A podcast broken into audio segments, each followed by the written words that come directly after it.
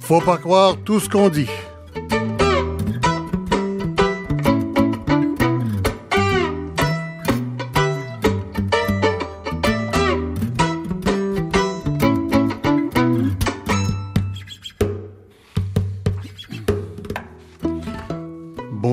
Ici Michel Lacombe.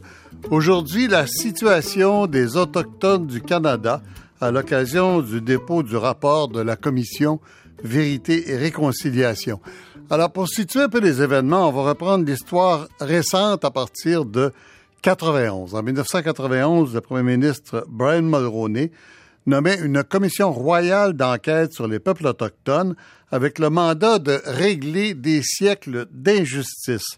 Ça, c'était la commission Erasmus Dussault, commission royale d'enquête, qui a remis son rapport en 96, 400 recommandations.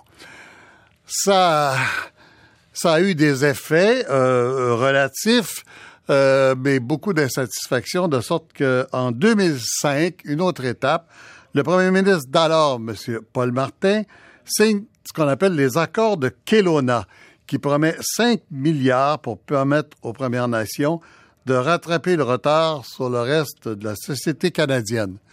Deux ans plus tard, il y a eu des élections et on accuse le premier ministre, le nouveau premier ministre Stephen Harper, de ne pas vouloir tenir les promesses du gouvernement précédent. Et on s'en va comme ça jusqu'en juillet 2009, où le premier ministre Harper institue la commission Vérité et Réconciliation, avec trois commissaires, le juge Sinclair, le chef Littlechild et Mme Marie Wilson, que nous retrouvons à Ottawa. Mme Wilson, bonjour. Bonjour. Madame Wilson, vous, êtes la seule des trois commissaires qui n'est pas euh, mais vous l'êtes presque à moitié puisque votre mari, euh, M. Kakouy, est l'ancien premier ministre des Territoires du Nord-Ouest. Vos enfants et vos petits-enfants ont des noms amérindiens aussi. Ben oui, ça c'est vrai, euh, mais ça change pas mes racines à moi et la parenté que j'ai vécue euh, moi-même. Et j'ai toujours souligné ce fait d'ailleurs, non seulement euh, pas pour me, me, enfin faire une distance à cette histoire-là, mais plutôt pour souligner justement le fait que c'est une histoire qui nous appartient à nous tous. À nous tous, que vous êtes autant concernés que ceux qui sont, que les deux autres commissaires qui sont autochtones d'origine. Voilà, c'est ce que vous voulez dire. Ben c'est ça, non, mais je, je, dis ça euh, pas euh, en ce qui concerne comment les autres commissaires me voient, mais plutôt comment les gens du Canada me voient, comment ils voient cette commission-là, comme n'étant pas mm. une commission autochtone, mais une commission qui appartient à tous les gens du Canada. Euh, Madame Wilson, il y a quand même quelque chose de particulier. On a parlé, j'ai parlé d'Erasmus Dussault tout à l'heure. La commission Vérité et Réconciliation, c'est pas une commission d'enquête. Hein, c'est pas la même chose. Euh, vous avez pas, de pouvoir euh, d'assignation. Vous pouviez pas contraindre de témoins. Tout se base sur des témoignages euh, accordés volontairement. En fait, est-ce que c'est pas, dans le fond, un long processus de guérison euh, selon la, tradition de, plusieurs nations autochtones, la commission elle-même, la commission elle-même est comme son, tient sa propre conclusion dans le fait de tenir des, audiences. Est-ce que j'ai raison? Ben, d'un part, oui, c'est vrai. C'est sûr que c'était un processus qui a contribué à la guérison qui a à peine commencé pour euh, des milliers de personnes et pour euh, pour le Canada en entier aussi en ce qui concerne les relations entre les autochtones et non, non autochtones, la guérison de ces relations-là, ça commence tout juste. Mais pour expliquer, parce que c'est très important ce que vous avez dit, M. Lacombe, en ce qui concerne la nature de nos commissions parce que c'est la première fois au monde qu'il y a eu une commission établie euh, de ce genre-là qui était suite aux tentatives de la part des soi-disant victimes. C'est pas le gouvernement qui a créé une commission et c'est ça la sorte de commission à laquelle on, est habitué. Euh, par contre, cette commission-là, c'est on n'a pas le, pouvoir de faire appel aux gens ou bien de, de, mm-hmm. de, de contraintes, d'amnistie, tout ça, mais c'est par contre une condition légale qui a des obligations euh, de la part des autochtones vers le gouvernement et les églises. Et ça, c'est unique au monde. Et tous ceux qui sont venus nous parler sont venus sur un plan volontaire. Donc, il n'y avait pas euh, l'attrait d'un remboursement financier du tout. Ils avaient seulement leur désir, oui, vous avez raison, de contribuer à leur propre guérison, mais aussi de contribuer à l'éducation large du grand public du Canada pour que le monde mhm. sache qu'est-ce qui leur est arrivé. Comment ça se fait que 20 ans après la commission Erasmus Dussault, qui, pensait-on, avait fait le tour du problème, qui était arrivé à la grande conclusion qu'il existe un droit inhérent et que les nations autochtones ont droit à, l'autonomie gouvernementale, à définir bien sûr, mais les, grandes conclusions étaient atteintes. Comment se fait que 20 ans plus tard, on, on a l'impression qu'il faut revenir en arrière? Est-ce que c'est parce qu'on avait sauté une étape? Mais non, je pense que c'est allé à, à l'avance. Euh, en effet, même euh, George Erasmus, il serait le premier à dire que quand eux, ils ont fait leur, leur enquête, leur commission d'enquête, la Royal Commission, ils étaient surpris de voir combien de personnes, parce que eux, ils parlaient des questions de droit et l'autodétermination mhm. et puis mhm. les relations, tout ça. Ils s'attendaient pas à combien de personnes étaient pour parler justement de leurs expériences au pensionnat. Ils n'avaient pas prévu ça.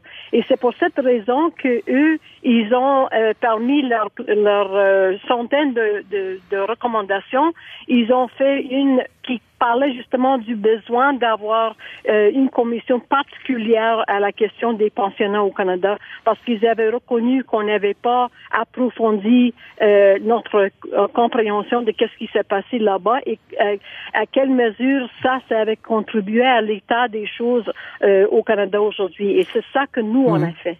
Mais pourtant, on, le savait. C'est pas, c'est pas, c'était pas un secret les residential schools et les pensionnats? Moi, mais non, là, je serais pas d'accord qu'on savait parce que on, a eu des premiers ministres, des anciens premiers ministres, des, des ministres des Affaires autochtones, euh, des gens des commissions des droits humains, euh, des chefs nationaux même, des, des, des Premières Nations qui, eux, se sont présentés devant nous pour dire, moi, j'étais au courant qu'il y a eu des pensionnats, mais mhm. j'avais pas compris qu'est-ce qui s'est passé là-bas. J'avais pas saisi l'impact de tout ça avant de me mettre devant les survivants pour écouter leur vécu. Et c'est seulement à ce moment-là que j'ai commencé vraiment à comprendre en profondeur mm. comment est-ce que ces, ces, ces réalités au Canada euh, sont liées les uns aux autres. Alors, je pense que ce processus c'était tout à fait autre que n'importe quel autre processus, soit au Canada, soit au monde. J'imagine que c'est pour bien marquer l'importance du constat que euh, le, juge Sinclair, en tout cas, je ne sais pas si c'est une décision des trois commissaires ou si c'est euh, le juge Sinclair lui-même, et qu'utilise euh, l'expression génocide culturel, c'est pour marquer le coup, vraiment, pour frapper l'imagination. Mais non, d'abord, la première chose, c'est que le fait qu'on l'a publié dans notre nos conclusions et nos appels à l'action, ça souligne que c'est l'opinion de nous trois. On, a, longtemps parlé de ça et euh, on ne voulait pas euh, utiliser les mots d'une manière euh, euh, loose comme ça, mais puis on voulait pas provoquer des écarts justement au moment où on essaie de de, de, de, enfin de remplir des écarts de compréhension. Mm-hmm. Mais il faut dire que on a fait beaucoup de, lecture, on a, on a fait appel aussi aux recherches spécialisés en ça, mais aussi on a entendu beaucoup, beaucoup de survivants qui eux-mêmes ont dit que pour eux, euh, c'était hmm. une génocide de leur part. Alors c'est pour ça qu'on a, on a dû parler de ça. Alors, Madame Wilson, vous restez avec nous. On va avoir recours tout au cours de, de à vous, tout au cours de, de l'émission euh, qui commence maintenant, euh, pendant toute l'heure qui vient. Vous restez avec nous? Oui, oui, je veux bien. Merci beaucoup, Madame Wilson. Alors, réaction au dépôt du rapport du Premier ministre Harper. Mr. Speaker, this was a policy of forced assimilation that uh, not only destroyed the lives of individuals, but of entire families and society, and has had long lasting uh, implications on entire communities in this country. Alors, euh, M. Harper dit, euh, M. Harper refusait l'appellation génocide culturel et dit c'est une politique, je reconnais, d'assimilation forcée. C'est l'expression d'ailleurs que la commission Erasmus Dussault avait utilisée, assimilation forcée, et qui a euh, euh, évidemment détruit euh, la vie de, de, plusieurs individus, de familles entières, et qui a eu des, des, implications à très long terme dans toutes les communautés. Alors, on, on parle maintenant avec l'anthropologue euh, Serge Bouchard, qu'on connaît bien comme animateur de radio, mais je le rappelle à chaque fois, qui est un de nos grands experts sur les questions autochtones, euh, que j'ai rencontré un peu plus tôt. Serge Bouchard. Serge Bouchard, bonjour. Bonjour. On, on va placer les notions, là. Euh, génocide culturel. Génocide, c'est un gros mot, ça, oui. qu'on utilise avec parcimonie. Euh, génocide culturel, est-ce que c'est une notion qui a été utilisée déjà à votre connaissance?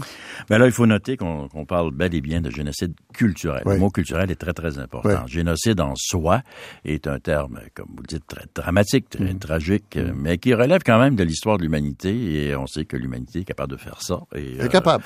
Et, est capable. Euh, et, et c'est documenté.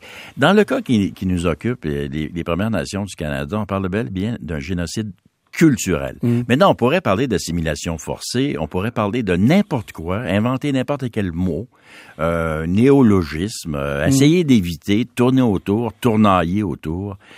Mais il reste que, euh, quelle que soit l'étiquette, quel que soit le mot, euh, vous êtes en face d'une politique qui, a, qui, qui, qui, est une politique qui s'est étendue sur plus d'un siècle, où on prend les gens d'un peuple, de plusieurs peuples, mmh, mmh. On, les enfants, on, les, mmh. on se saisit de leurs enfants, ouais. des enfants, on les met dans des, dans des conditions où pas de langue maternelle, on tue la langue maternelle, on tue la culture, on tue l'identité, on tue l'ethnonyme les ethnonymes des 63 nations mmh. que tous les Canadiens devraient à peu près connaître au Canada. Euh, on les tue, ces ethnonymes-là. Donc, on tue l'identité culturelle. On assassine une sorte de diversité culturelle originale. Si c'est pas un génocide culturel, je ne sais pas ce que c'est. Peut-être ce qui est utile de faire ressortir aussi, Serge, c'est que c'est récent dans l'histoire. En termes historiques, c'est récent. Les relations avec les Indiens, les Amérindiens n'avaient pas commencé comme ça. Ça avait commencé par des traités puis des relations de nation à nation. Et c'est autour de la fin du 19e siècle qu'à un moment donné, ça casse. Comment c'est arrivé? C'est arrivé au 19e siècle. Euh, on peut se disputer sur. Moi, j'ai toujours dit 1812. Là, mm -hmm. à partir du moment, on... oui, on va faire des traités. Dans les textes, on dit 1870. Oui, oui, oui. Mm -hmm. Mais euh, moi, je le remonte à 1812 oui. après la guerre de 1812. Mm -hmm. Là où en Amérique du Nord, que ce soit aux États-Unis, au Canada ou euh, Canada, euh, les, les, Premières Nations ne sont plus des, des, des acteurs sociopolitiques et, et, ni socio-économiques. Donc, ça devient une nuisance. Il faut en faire quelque chose. Et là, on va statuer sur la nature et l'essence de ce que c'est qu'être un Indien. Ils sont plus utiles à la colonisation, ils sont plus utiles à la découverte de l'Ouest, c'est même des nuisances. Et ça devient des nuisances. Il faut les gérer dans mmh. le mot, dans le, dans le mot d'aujourd'hui. Il faut les gérer. Mmh. Or, cette gestion va passer par ce qu'on appelle la grande découverte, la grande affirmation du racisme scientifique. Le racisme scientifique est à la source du malentendu. C'est-à-dire qu'on va, à cette époque, décréter que l'Indien est sauvage et que le sauvage ne peut pas facilement se civiliser. Il faut faire des gros efforts pour civiliser le sauvage, mais tu peux rien faire avec les adultes. Donc, il y a des travaux euh, euh, scientifiques européens, d'universitaires là-dessus. Ben oui, ben, ben là, ça, ça c'est très très connu. Oui, oui, mais euh, c'est Berlin. Pas nécessairement du public. Oui, oui, rappelez nous ça. Mais c'est Berlin, oui. c'est Paris, c'est Londres, c'est euh, les grandes écoles, aux États-Unis même, c'est les grandes universités. On enseignait le racisme scientifique. Je le résume en, en, en 30 secondes. Euh, il y a des races plus intelligentes que d'autres, mm. plus intellectuellement capables que d'autres. Et, et, et, la race, on, on, appelait des races des peuples. Mm -hmm. Pas croyable. Oui, oui. Le chanoine Gros faisait ça. on parlait de la race canadienne-française. Euh, alors, on disait que les Anglais était au sommet de la pyramide de l'intelligence et ça expliquait euh, le pouvoir victorien. Ça va expliquer euh, donc ça va introduire cette idée générale. Je ferai pas la, la, la je ferai pas le palmarès ici mais mais ça dit que les indiens étaient en bas de la liste et on disait qu'ils n'avaient pas les capacités intellectuelles de se civiliser. Comme les noirs. Les noirs étaient là aussi Mm. Euh, les Asiatiques, c'était plus compliqué, mais il y a des Mm. livres, là. Il y a des livres entiers consacrés à l'intelligence et la culture Donc, des peuples. à partir, je pense que c'est à partir de 1870 qu'on invente les, les pensionnats autochtones, là, les, les, les Ben, disons que- residential schools. Disons que pour être précis, les pensionnats autochtones étaient déjà euh, en Nouvelle-France avec Marie de l'Incarnation, le Père Lejeune, où on dit, la première réaction que les Français vont avoir, c'est de dire, on prend les jeunes enfants, Mm. indiens, sauvages, et on en fait des petits Français. C'est la première réaction. Ah oui, en faire des petits Français. le. Les habiller comme du monde, qui parlent une vraie langue, Mm. et puis qui arrêtent de faire leur niaiserie, puis qui se, de, de- de se faire des, des peintures sur Dans- le visage, la face, oui. d'en face, puis Mm. tout ça. Maintenant, et il est vrai qu'au Canada, c'est avec 1867, 1870, mais 1870, c'est l'achat de la- de la- des, des terres de la, per- de la terre de Rupert dans l'Ouest. Là, il y a... C'est le début de la Confédération. Hein? C'est le début de la Confédération. Il y a un paquet de Premières Nations. Là, ils sont là devant nous. Qu'est-ce qu'on fait avec? Ouais. On arrive avec le chemin de fer, on arrive avec les colons. Qu'est-ce qu'on fait avec? Ben, ou bien on les, on les met, d'abord, d'une part, on les met en réserve, on les met dans des réserves.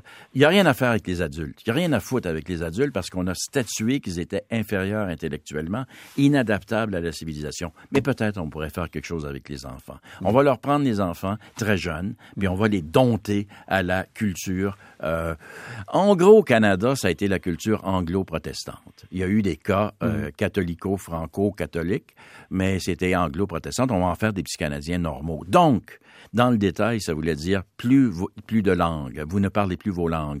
Vous ne mangez plus votre nourriture. Vous n'appartenez plus à cette mémoire. Vous n'avez plus cette- euh, ces, légendes, ces coutumes, ces traditions orales, euh, les, les contes de grand-papa, les contes de grand-maman, puis tout, puis tout, le, puis tout le truc. Vous êtes des Canadiens comme tout le monde. Vous allez apprendre un métier. Et ne dites plus jamais que vous êtes un Indien.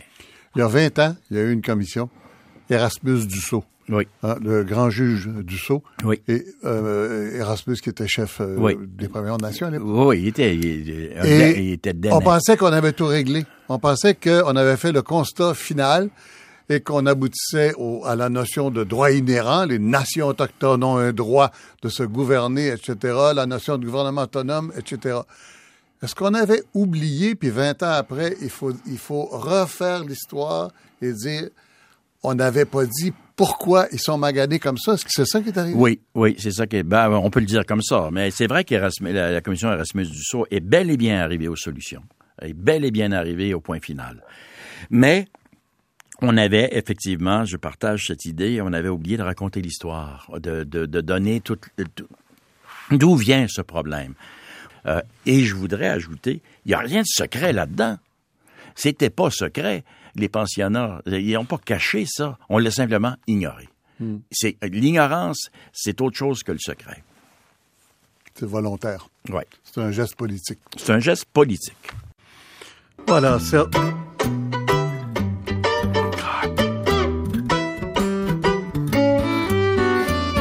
Vous écoutez Faut pas croire tout ce qu'on dit avec Michel Lacombe sur Ici Radio-Canada Première.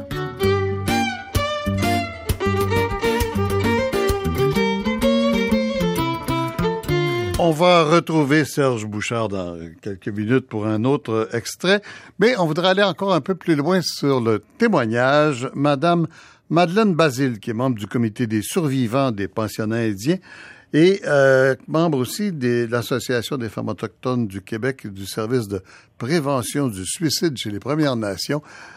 Ah, gros programme, Madeleine Basile. euh, Vous devez être très occupée. Oui, bonjour. Bonjour. Oui, euh, très occupé, oui.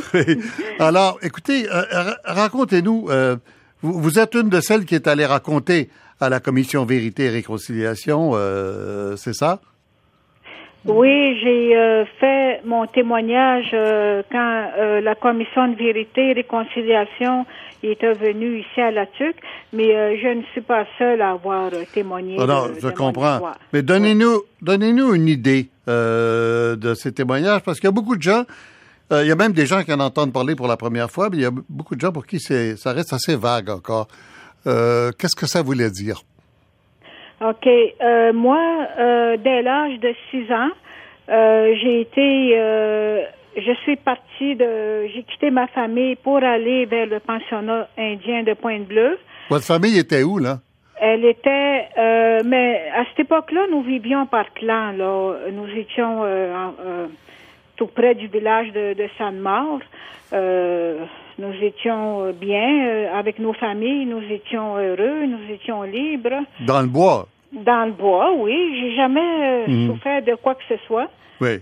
Euh, à l'âge de 6 ans, ben, je me souviens de cet été-là, ma grand-mère confectionnait des, des robes. Mhm. Puis euh, j'imagine que ils étaient, ils avaient été informés comme quoi que les enfants allaient partir au pensionnat. Puis euh, là, je venais tout, juste d'avoir 6 ans quand que, une semaine après, ben, je suis partie, j'ai pris l'autobus là pour aller au pensionnat. Puis c'était vraiment la, cette journée-là, ça a été une journée fatidique pour moi. Puis, et vous embarquez dans l'autobus? Euh, dans l'autobus, puis... De force, euh, Je m'en souviens, il y avait les parents, les grands-parents avec mhm. les enfants. Il y avait beaucoup de monde, beaucoup d'autobus. Ben. Euh, puis il se passait quelque chose, là. Tu sais, j'avais juste six ans, là, puis j'essayais de comprendre, là. Puis on vous expliquait pas, évidemment. Euh, ben, ben, disons que nos parents, là, nos grands-parents, ils ont été impuissants. Hein. Oui, ils, avaient, ils, étaient obligés de nous laisser partir parce que le gouvernement, il avait décidé de prendre en charge l'éducation de, nous autres. On vous amène à Pointe-Bleue, dites-vous, mais Pointe-Bleue, au moins ça, c'est déjà une réserve, là. Oui, c'est une communauté autochtone, mais euh, euh, c'est ça, c'est plusieurs heures de route. Là, euh, dans ce temps-là, il n'y avait pas autant de, de, routes forestières que, nous avons maintenant, mais euh, c'est toute la journée qu'on roulait pour aller au pensionnat. Puis, si vous me posez la question comment ça a été les premières journées, ben moi, je m'en, c'est très vague pour moi. Je m'en souviens. Je m'en souviens de l'arrivée là-bas. Mhm. Mhm. je m'en souviens que je pleurais, puis ça pleurait beaucoup là. là, quand je suis rentrée au pensionnat, là, c'était un blackout, là, je m'en souviens pas. Je peux pas vous raconter comment ça a été la, première semaine. Mais vous êtes resté plusieurs années, là? Oui, je suis restée dix ans au pensionnat, bon. Vous avez entendu les témoignages de beaucoup de monde euh, au cours de cette commission. Est-ce que c'était moins pire parce que vous étiez dans une euh, communauté euh, montagnaise, Inou? Non, ben non, c'est un système carcéral, là, c'est un système de pensionnat, là. Ah, mais qui étaient les, euh, les dirigeants euh, de cette école-là? Qui étaient les, les professeurs? C'était tous des Blancs? Euh, au début, là, c'était des. Dans le pensionnat, là, c'était des religieux. Des religieux. Des religieuses, oui. Oui. Puis, c'est ça, là. Mm-hmm. Et là, est-ce qu'on on vous interdisait de parler votre langue ou. Oui, oui, on nous interdisait de parler notre langue. Puis euh, euh, moi, je m'en souviens aussi, là, euh, j'ai entendu un témoignage là la semaine passée à Ottawa d'un monsieur là qui racontait que lui là, mhm. il fallait qu'il se lave, il fallait qu'il fasse partir sa peau brune. Et ça, quand il a raconté son histoire, ça m'a beaucoup touché parce que moi aussi, je, je puis j'en connais du monde autour de moi aussi qui ont eu cette qui ont vécu cette situation-là, de, mmh. de mmh. brosser jusqu'au sang là, leur peau brune pour faire partir. Ah oui. Ben oui, ben oui. Mmh. C'est, c'est, euh, ça, ça, doit être des souvenirs extrêmement douloureux, j'imagine. Euh, est-ce que vous êtes d'accord avec l'interprétation? En fait, euh, Madame Wilson avait l'air d'accord là, que le, le processus euh, de raconter ces histoires-là à la commission euh, est comme un espèce de, de début de, de, guérison, euh, de remise en ordre des choses. Comment vous voyez ça? Oui, moi, oui. Euh, au dépôt du rapport de, la commission de vérité la semaine passée, là, euh, j'ai eu un sentiment de, de, d'être libérée. Ah oui. J'ai eu cette, ce, cette, ce sentiment-là, là, de, on dirait que je pouvais enfin respirer ça m'a fait, ça m'a apaisé, ça a apporté un baume à moi. Puis euh, moi, je, je, ne veux plus vivre dans la honte. Je ne veux plus vivre dans l'humiliation. Je, je, je veux être respectée. Ni, ni dans la négation des souvenirs. Hein? Vous, voulez avoir le droit de, de raconter le souvenir, quoi. C'est ça? Oui. voilà. Oui. Alors, Madame Basile, vous restez avec nous. On, on viendra à vous tout à l'heure. On va passer maintenant à Alexis euh, Wawanolwat, euh, conseiller au Conseil des Abénakis d'Odanak euh, dans la région de Trois-Rivières-Nicolette. on a connu Alexis Wawanolwat il y a quelques années en 2007-2008, il a été député, brièvement député du Parti québécois de Abitibi-Est. Il est maintenant conseiller chez les Abénakis. Alexis Wawanalwad, bonjour. Quoi quoi, Monsieur Lacombe? Oui, quoi quoi, c'est bonjour? Oui. En langue abénakis. En abénakis, oui, c'est ça. Oui. Euh, bon, vous, vous êtes, euh, vous avez une trentaine d'années, c'est ça? Vous êtes, euh, vous êtes un jeune. 32 ans, oui, c'est ça. 32 ans. Bon. Comment vous voyez ça? Est-ce que c'est beaucoup de choses. Il y a eu, il y a eu cette grande commission Erasmus du Sceau, 400 recommandations. Après ça, Kelowna. Là, on, on, a une espèce de processus particulier qui s'appelle Vérité-Réconciliation. Euh, ça, ça, nous met où, ça, quand on est un jeune leader autochtone? Qu'est-ce que vous avez entre les mains pour travailler au progrès de vos sociétés? Ça nous met devant la, diffusion de l'information. Ça nous met dedans la, façon de faire pour que les gens puissent connaître qu'est-ce qui s'est passé, pour qu'on arrête de justement tout le temps expliquer ça. Souvent, quand on est un jeune autochtone euh, ou un autochtone tout court, puis on arrive dans des, des forums non autochtones, faut tout le temps prendre un, un, bout de temps pour expliquer justement la situation, d'où vient la situation. Mhm. Puis là, ben, je pense qu'avec ça, ça va permettre de faire en sorte que les gens puissent avoir cette compréhension-là d'avance, de pouvoir aller au-delà justement. Qu'est-ce qu'on a, qu'est-ce qu'on fait aujourd'hui, qu'est-ce qu'on apporte comme solution? Mais c'est pas la première fois qu'on raconte ça. Je me souviens, euh, entre autres, Roméo Saganache, le député du NPD maintenant, qui euh, que j'entends raconter depuis plusieurs années, près de 15 ans, euh, son séjour dans les, euh, dans les pensionnats autochtones. C'est quand même une réalité qu'on connaissait, mais c'était à ce point euh, rare comme connaissance ou dispersé ou quoi? Ben moi j'ai fait plusieurs conférences, j'ai fait plusieurs interventions dans beaucoup de forums, puis c'était très très peu connu quand même. Puis quand je parlais souvent des populations non autochtones, c'était pas euh, une histoire euh, qui était que justement qu'on comprenait. Comme moi, quand j'étais technicien en travail social avant de devenir euh, député, mhm. je faisais ça avec les enfants pour leur faire comprendre. Les enfants, j'avais dans mes mandats la prévention du racisme. Oui. Je me suis demandé comment je fais ça, moi, la prévention du racisme. Ben, j'explique l'histoire. Je raconte l'histoire, mais sans complaisance mhm. aux enfants. Puis c'est ça que je faisais avec des classes à partir de troisième année. Je faisais pas ça avec les plus petits quand même, là, mais à partir de troisième année du primaire, je leur expliquais, bon, ben, comment vous réagissez-vous, euh, mettons que quelqu'un de la police débarque chez vous, euh, vous amène à quelque part, vous allez juste avoir le droit de parler une langue que vous avez jamais entendu parler. Euh, et la première chose que vous faites quand vous demandez d'aller aux toilettes, dans votre langue, parce que vous n'en parlez pas d'autre, c'est savoir une claque d'en face. Mm-hmm, mm-hmm. Et de, justement comprendre après ça, ben, c'est ça. Les enfants, au bout de la ligne, comprenaient, arrivaient à comprendre. Puis j'espère que ce rapport-là va avoir cet effet-là de compréhension envers la population. Mhm.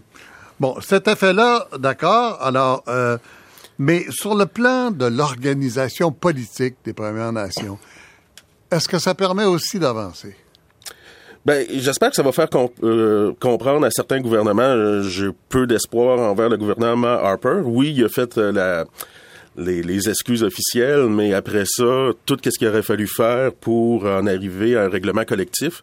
Il y a eu des indemnités individuelles, mais il n'y a pas d'indemnité collective. Mm-hmm. Mm-hmm. On parlait à Kelowna juste pour euh, régler le problème en éducation. On parlait de 2 milliards à peu près. Oui. Donc, on a été coupé encore dernièrement là-dedans.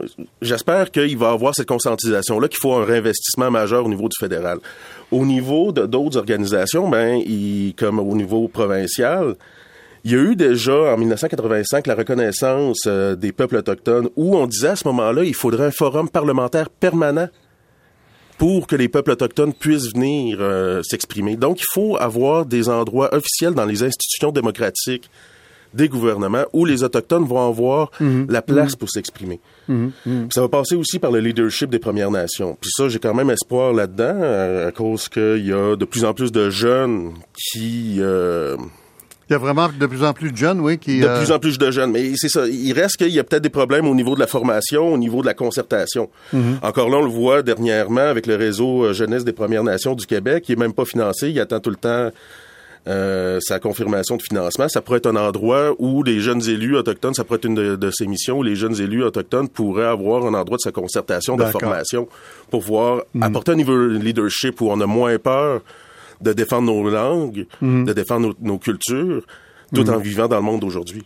Oui, parce qu'il y a aussi euh, une certaine inertie du côté des, du leadership autochtone. Hein? on a dit souvent qu'il fallait abolir la loi sur les Indiens. Mais, par contre, les, les, voilà, les chefs de bande sont pas nécessairement d'accord avec ça parce que ça assure leur pouvoir. Alors, il y a une certaine inertie de ce côté-là aussi. Mais faut comprendre aussi que la loi sur les Indiens, les réserves ont, oui, été euh, très, sont très colonialistes, sont très euh, discriminatoires. Mhm. Il n'y a pas de doute là-dessus, mais à quelque part, ça a permis quand même d'avoir euh, un certain sanctuaire.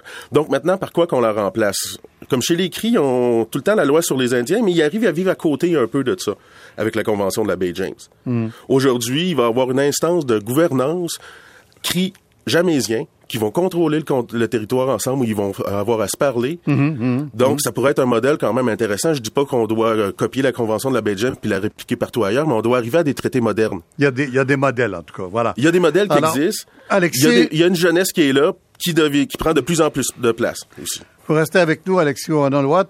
Euh, avant de revenir à Mme euh, Wilson, un dernier invité qui a lui aussi été député, mais à Ottawa cette fois, député libéral de 79 à 84 de Manicouagan, ça c'est la côte nord euh, du Saint-Laurent, euh, qui a été aussi secrétaire parlementaire aux affaires indiennes et ensuite à Québec sous-ministre aux affaires autochtones et puis euh, négociateur avec les Premières Nations, euh, quelqu'un qui baigne là-dedans depuis plusieurs années, André Maltais. André Maltais, bonjour. Monsieur Lacombe, bonjour. André Maltais, on décrit là depuis le début de cette émission euh, ce qu'est cette commission qui est une, un processus de, de guérison. Euh, on, on, espère de réconciliation aussi. Euh, mais est-ce que tout ça se fait en dehors des négociations politiques ou si il faut que ce soit parallèle et il faut que ça fasse avancer?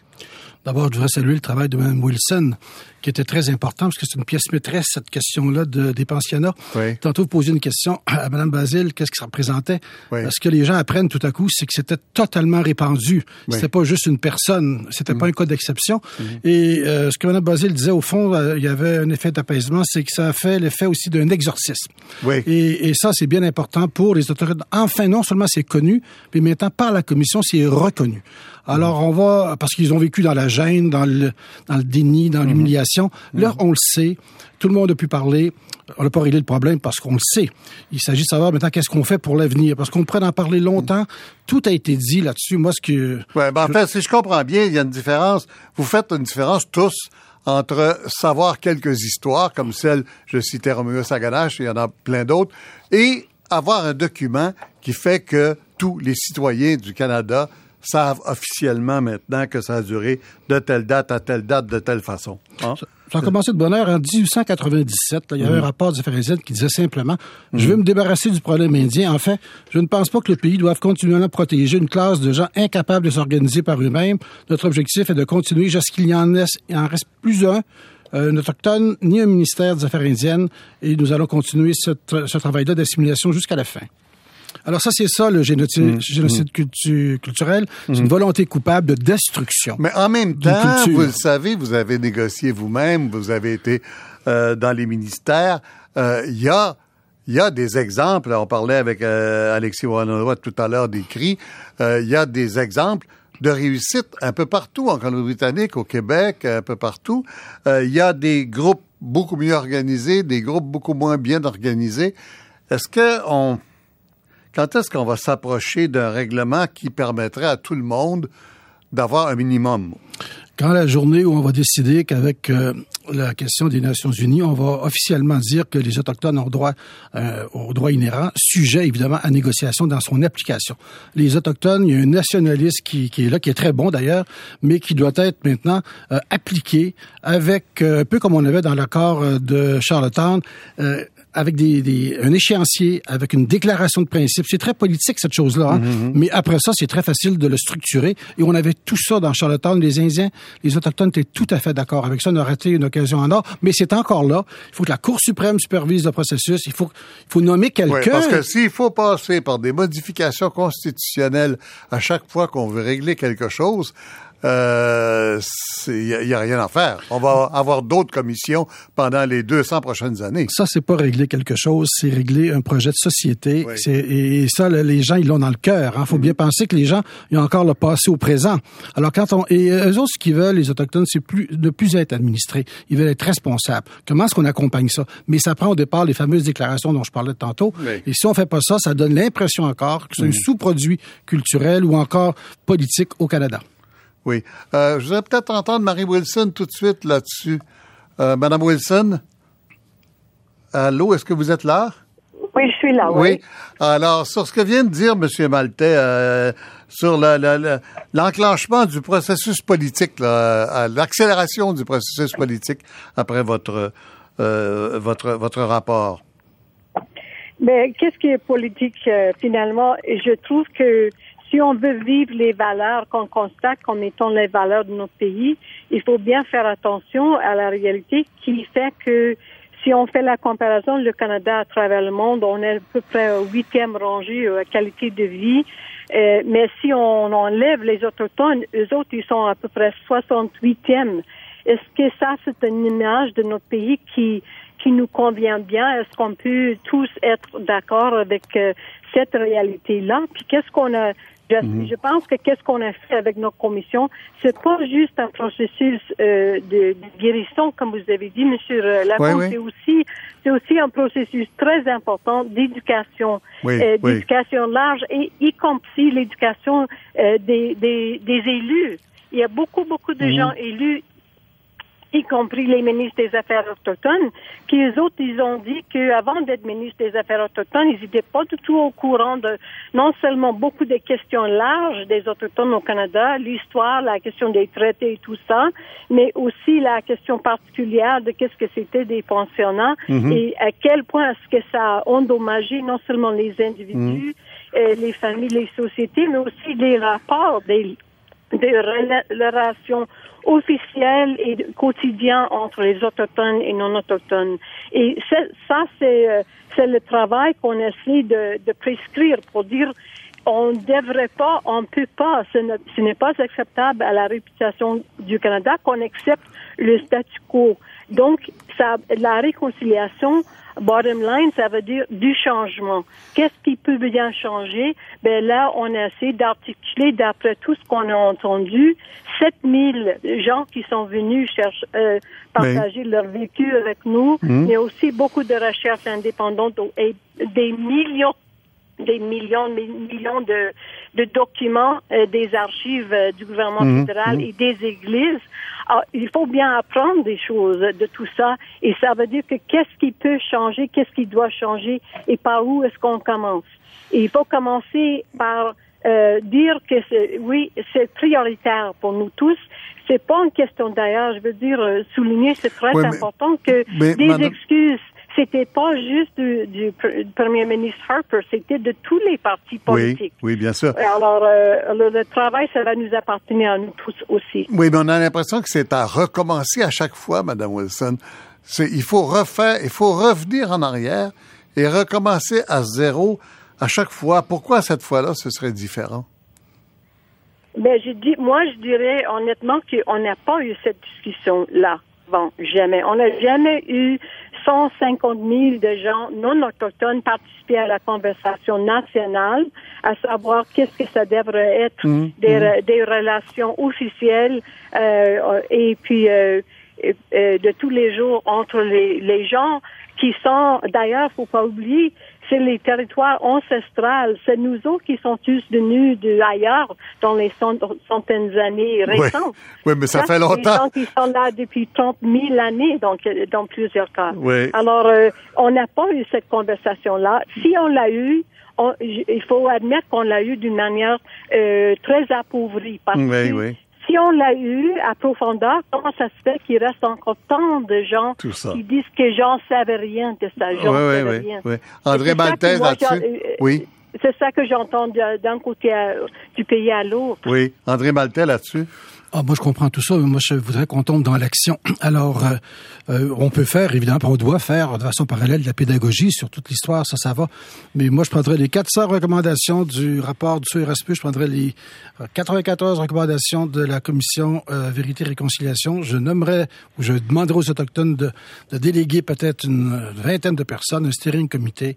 On prend tout ça et eux autres articulent, mettent un projet de société, on le soumet au, Parlement et on demande à la Cour suprême de superviser le processus, puis on se donne un échéancier. Tout le Mais il n'y a, pas, y a rien qui oblige un gouvernement. Vous savez, vous savez, vous avez été dans, dans, les, dans les parlements puis dans les machines de l'État, M. Maltais, pendant des années. Il n'y a rien qui oblige un gouvernement à faire ça. Et pour qu'un gouvernement agisse, pour qu'il se sente obligé.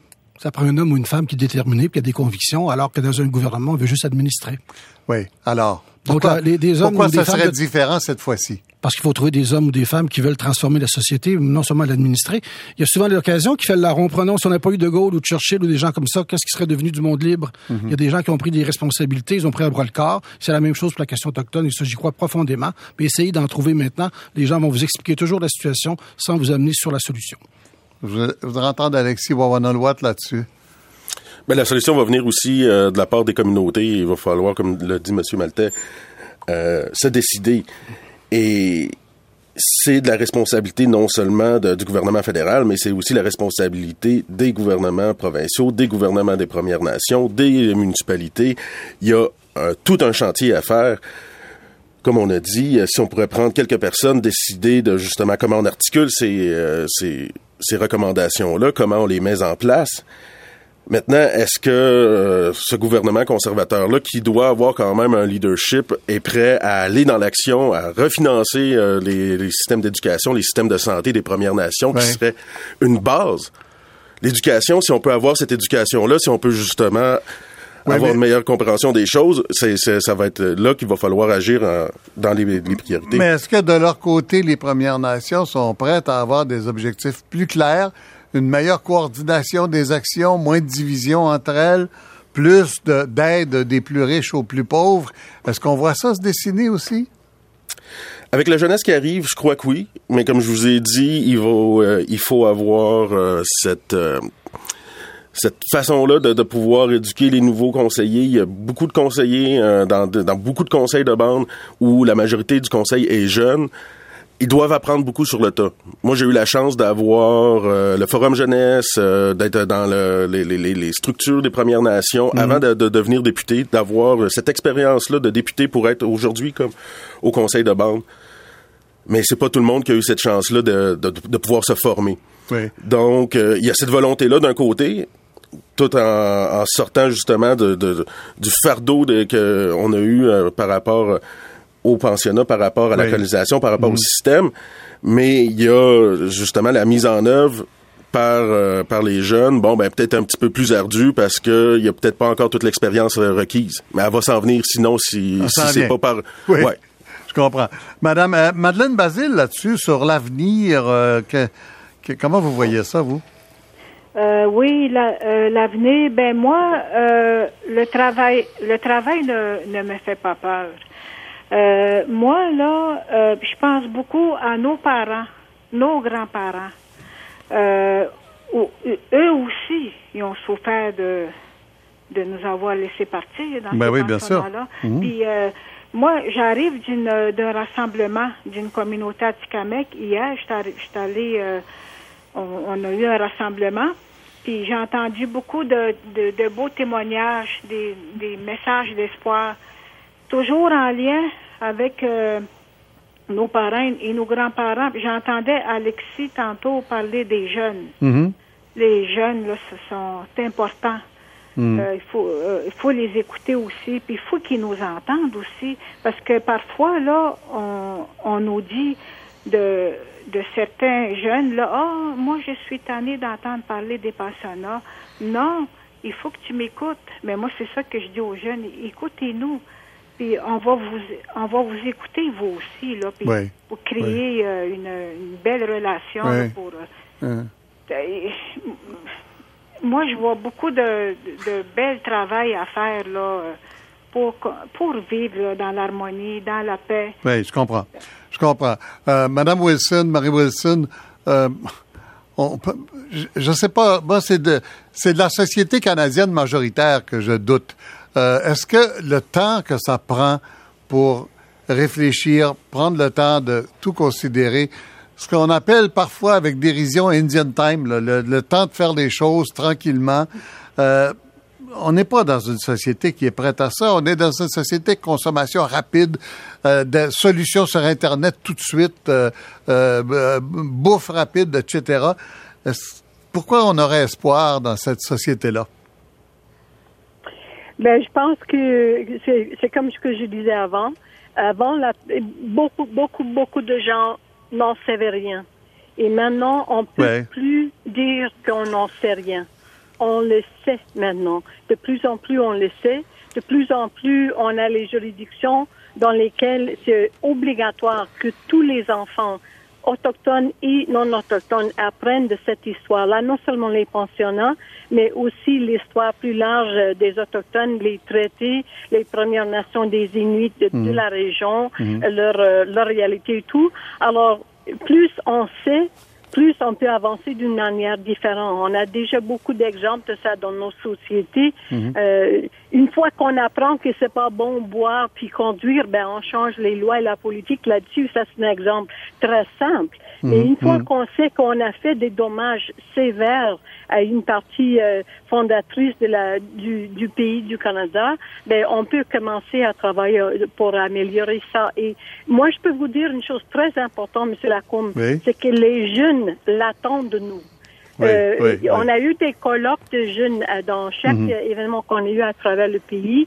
Euh, il y a à peu près 15 000 qui sont passés pour avoir comme un atelier précis sur les, mhm. les pensionnats. Et il y avait une jeune femme, justement du Québec, et c'était à Montréal, qui a dit, elle était enragée, hein? elle a dit, je suis tellement fâchée aujourd'hui, je suis fâchée à mes parents, je suis fâchée à mes politiciens, je suis fâchée contre les, les, euh, les gens qui dirigent nos écoles, nos professeurs. Pourquoi? Parce que vous nous avez appris euh, de la, du mouvement des droits civils aux États-Unis, vous nous avez appris de l'apartheid en Afrique du Sud, vous nous avez appris de la situation entre les catholiques protestants en Irlande, mmh, la mmh. question des Juifs, des Palestiniens au Moyen-Orient, Kosovo, tout ça. Vous nous avez pas appris la vérité de notre propre pays. ils attendent à ça. Ils disent, on a droit à la vérité et on mhm. a la responsabilité de se rappeler de cette histoire-là. Mhm. Alors, pour moi, ça, c'est un changement. Et justement, l'Internet et tout ça dont vous avez parlé, il faut voir à quel point c'est rempli d'informations depuis, euh, surtout depuis cette semaine que tout le monde euh, en mhm. parle de ça, pour dire que ce qu'on croyait être vrai, des Autochtones, c'était pas vrai ni juste. Et d'ailleurs, ce qu'on croyait de notre pays, c'était pas juste non plus. Alors, on est là où on est. On peut pas changer le passé, ah. mais on est tous responsables de l'avenir. Accepter la réalité. Il faut accepter la réalité. Ça, c'est l'espoir. Ça, c'est l'espoir. Moi, j'ai beaucoup d'espoir. Alors, euh, André Maltais, en terminant, euh, dans votre livre Le réveil euh, de l'aigle qui vient de paraître sur les peuples autochtones en mutation, à un moment donné, vous vous dites, écoutez là, en réponse à, un des, euh, des représentants euh, autochtones, je pense que c'est sur la Côte-Nord, chez vous, vous dites, il va falloir simplifier votre, votre acte politique. Il va falloir que vous ayez des demandes claires et réalistes et il va falloir que vous fassiez un gros travail de représentation politique. Est-ce que c'est en train de se faire, à votre avis? Bah, euh, oui, on en parle beaucoup. Moi, en tout cas, il y a une occasion extraordinaire qui s'en vient, une élection fédérale. Je ramasserai à peu près toutes les recommandations, je vous l'ai dit tantôt. Je prendrai un mois pour m'organiser. Je parle des Autochtones. Et quand ils vont se présenter, les candidats, les premiers ministres là, potentiels, je leur demanderai des engagements, mais j'aurai mon échéancier, ma proposition. Oui. Et ça, c'est le travail de qui? Euh, de l'Assemblée des ben, Premières Nations? Oui, ben, c'est à eux. C'est à, eux maintenant de structurer ces affaires-là. C'est pas à nous, les Blancs. Ils ont, c'est à nous. On va travailler avec eux. Ça va être au gouvernement, au pluriel, à faire les actions. Mais avant de, que ce soit les Blancs qui fassent, j'aimerais avoir la proposition autochtone, proposition responsable, mesurée, et ça serait supervisé par la Cour suprême. Puis on aurait un échéancier, puis on saurait c'est quoi les compétences des uns et des autres. Et ça serait merveilleux de vivre ensemble et de partager la prospérité de ce pays-là, parce que c'est affreux de voir les, euh, quand on regarde les, éléments socio-économiques, l'éducation, c'est majeur, évidemment. M. Maltais, merci beaucoup. C'est déjà la fin de cette émission. André Maltais, Alexis Wawanalwat, Madeleine Basile, Marie Wilson, euh, commissaire. Merci, Madame Wilson. Merci à tout le monde. Serge Bouchard était avec nous également. Et euh, l'équipe, Sylvain Labrec à la technique, Sylvie Beloche à la recherche, Marie-Josée Gendron et Robert Lamarche, euh, le réalisateur. Alors, à samedi prochain.